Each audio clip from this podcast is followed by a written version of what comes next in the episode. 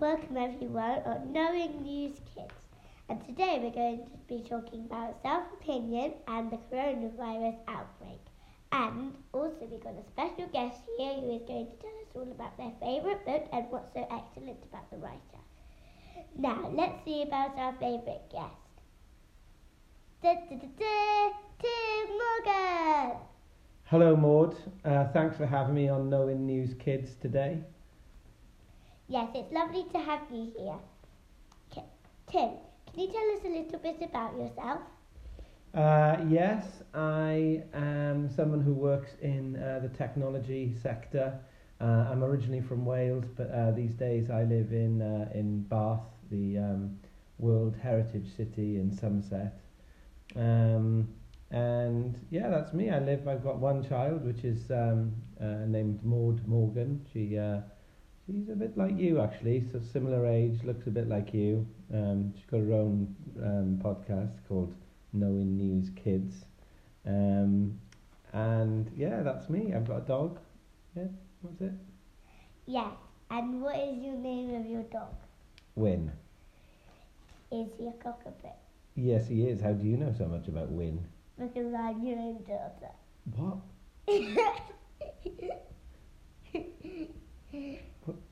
What a way to find out. okay. Anyway, the first question is Do you like correction tape or rubbers the most? Um, when I'm using a pencil, I prefer a rubber, or I, I generally call it an eraser. Um, I don't know if you've ever heard that word before. Yeah. Right.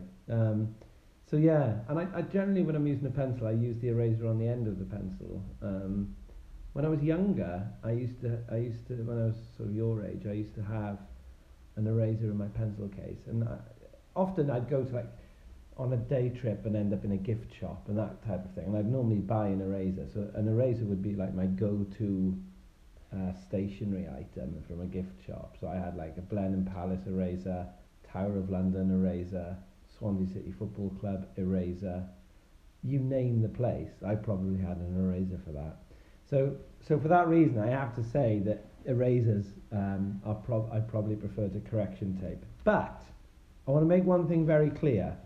When I'm writing with a pen, I know that an eraser won't rub out a mistake. And for that reason, when I'm writing with a pen, if I were to make a mistake and I wanted to correct it and I wanted to write over it, I'd probably use correction tape or dare I say it, a pot of Tipp-Ex.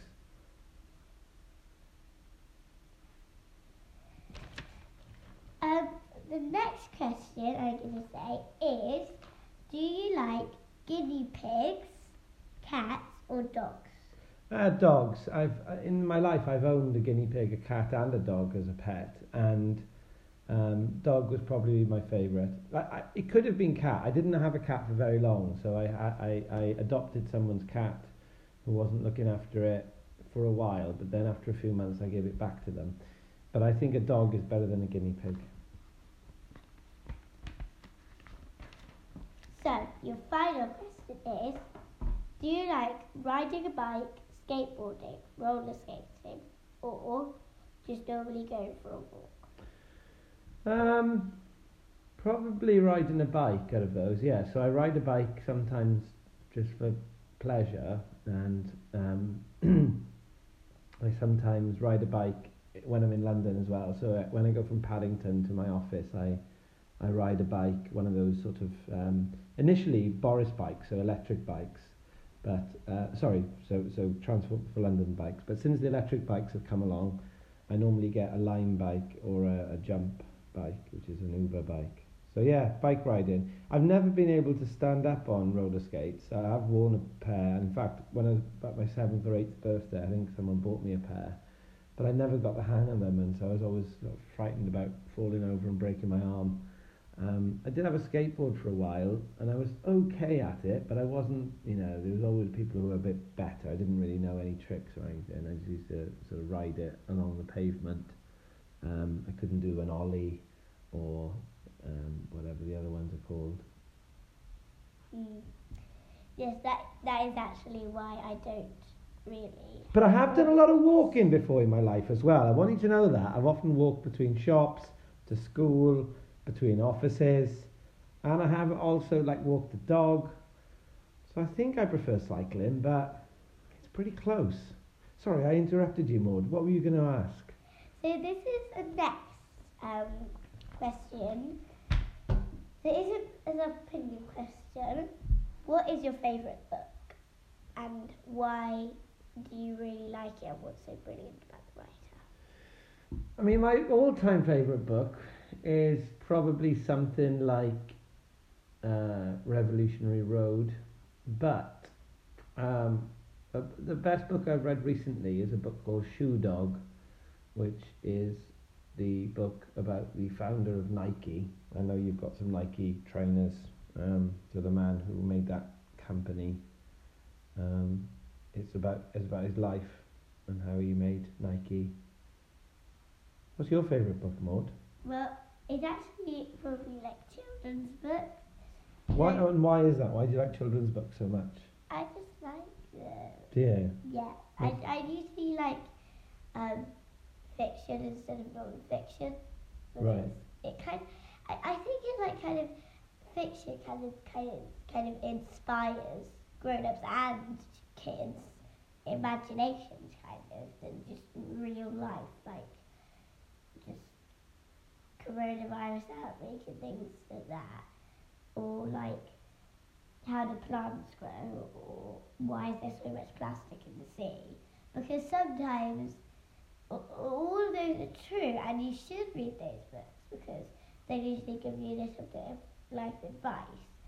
But if you wanted to be a writer when you're older I would probably recommend writing a fiction book first because in reality people probably kids actually probably read more fiction books than non-fiction books. In reality Yeah, you're probably right there. But do you think things like COVID 19 and Plastic in the Sea could be children's fiction books? Yes, they could actually. So you could have like somebody who's. I, I used to read these books when I, uh, when I was like in in like year one, and they were like these people who were cartoon characters who were like called Max and things, and they used to have this special watch that could shrink them down. So that they could like explore things, and they would do like crazy things that are real life things that you can do but then they're kind of like going inside a black hole. But you can't really go inside of a black hole, but you can fly up into space, and that's one thing that they did. So they could have made that could have been a fiction book about, say, COVID 19, one version of that. So you, the watch shrinks you down into the other size of a virus. Yeah, then you can probably see all the virus all around you, and then sometimes what I like to do in my head is that if you ever see a virus, like run for your life, but you can never do it because the viruses are so tiny and so small. If you can actually shrink down to the size of the virus, then you would like be able to like kind of like walk alongside it and things like that. And then if it was like chasing you, you could like run for your life to make sure you didn't get the virus. And then to make sure you didn't need a scan to get the corona to of test you about the coronavirus. But fiction kind of it inspires you a little bit. But I, I can't really. The only point is I can't really understand why. It- Why what? Like fiction books kind of in, inspire imaginations. But one thing I did learn when I was doing these fiction books is that you could get non-fiction and fiction squished together, kind of true facts and non-true facts. So what I find sometimes is cartoon characters, which are non-fiction, into a non-fiction book with lots of non-fiction facts in it. I don't think there are any car- cartoon characters that are non-fiction, are there? Yeah. Like who? Um, you know the ones that I was telling you about, like the shrinking stuff? Are they real people? No, they're actually cartoon characters, but they tell you a lot of like true facts, and sometimes they don't shrink. I see what you mean. So they are they're fictional characters that tell you fact, non-fiction based stuff. Exactly. So, moving on. The coronavirus. Yeah. What do you think about the coronavirus outbreak and how do you think the NHS scientists are all dealing with it? Well, like, I mean, the coronavirus out- outbreak is pretty terrible, to be honest, Maud. I mean, there's an awful lot of people suffering with it. Um, I think uh, the NHS is doing their best. I think the NHS will probably be okay. I think we've probably taken measures just about in time, so we'll have enough ventilators, and I think we might have to use some emergency venues, but I think people who, who need treatment will probably get treatment.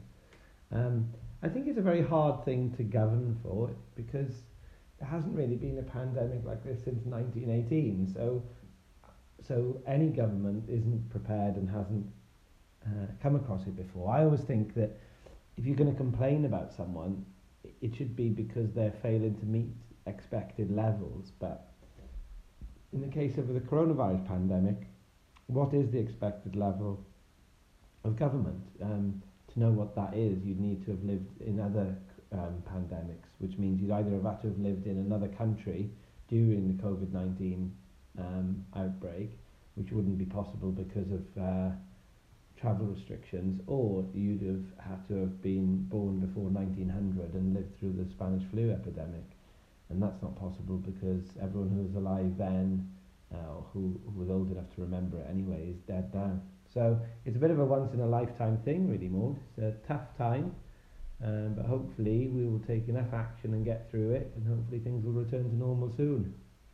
Hopefully. But there's also, I can tell you also one thing about people getting the virus. Would you, it's kind of like a little bit like self opinion, another one of those, um, is what do you think um, about using hand wash? Think washing your hands is better or having your hand sanitizer? Well, first of all, I want you to know that self opinion is my favourite type of opinion. Um, and so uh, I think you should use both. I think you should use, you should always wash your hands when you've come in or you've touched something from outside or something like that. Um, but normally you can only wash your hands in a sink, so you need to be in a kitchen or a bathroom, something like that. Now the good thing about hand sanitizer is it's portable, so you can carry it with you places where you haven't got a sink. So it's not a question of which is better, hand sanitizer or soap. I think the question is which is better for the circumstances in which I find myself. So, for example, I'm in the kitchen, I've got some muck on my hand, I wash it in the sink. Another example, I'm out and about, I'm nowhere near a sink, I've got some sanitizer in my pocket, I use the sanitizer. You get me? Yes. Also, it is very, very handy hand sanitizer, but washing your hands is scientifically proved a little bit better. Ah, I see, I But- didn't realise that. Hand sanitizer is also just a smidge bit off. It's off. Past its sell by date. No, no, no. I a joke from a pantomime that that certainly looks past itself, I think. Okay, but are we self-opining about pantomimes now, or are we talking about um, hand wash? Uh, probably about hand wash. Um, so, um, um, hand sanitizer is just not like it's a little bit more like it has lots and lots of good ingredients with it, but the reality is that hand soap and hand wash don't exactly have the same ingredients in it. Hand soap and hand wash don't have the same ingredients. No. Is that the reality? I, I, I think so. But all I've heard on, um, on like, there's this thing called How Does Stuff Work, and um, it says on there that it's scientifically proved that hand sanitizer is um, no hand soap and washing your hands is better than hand sanitizer. Hmm, interesting. So, what is your number one thing to say about the coronavirus? I think it's probably what I've just said, if anything. um, that I hope we get through it. You know, if that wasn't my number one thing to say about the coronavirus, I probably wouldn't have said it when you asked me what I thought about the coronavirus. Oh. I could give you my number two thing to say about the coronavirus, but I think maybe it's time to wrap up this episode. What do you think, Maud? You're the you're the host. Oh, sorry. You wanna going? um. Anyway, I think that is probably the last time of the episode. So bye everyone. But all I'm gonna say is there's going to be rotations around which host it is. So you might hear different voices on this. And that's only because either myself or the co-host is out. So we kind of like to rotation around which host. Is this the sort of podcast where we thank our guests at the end, or are we just going to completely ignore the fact that I've made all the effort to come here? Sorry, but you know, let's not have an argument on air. Um, so yes, thanks for having me on, Maud.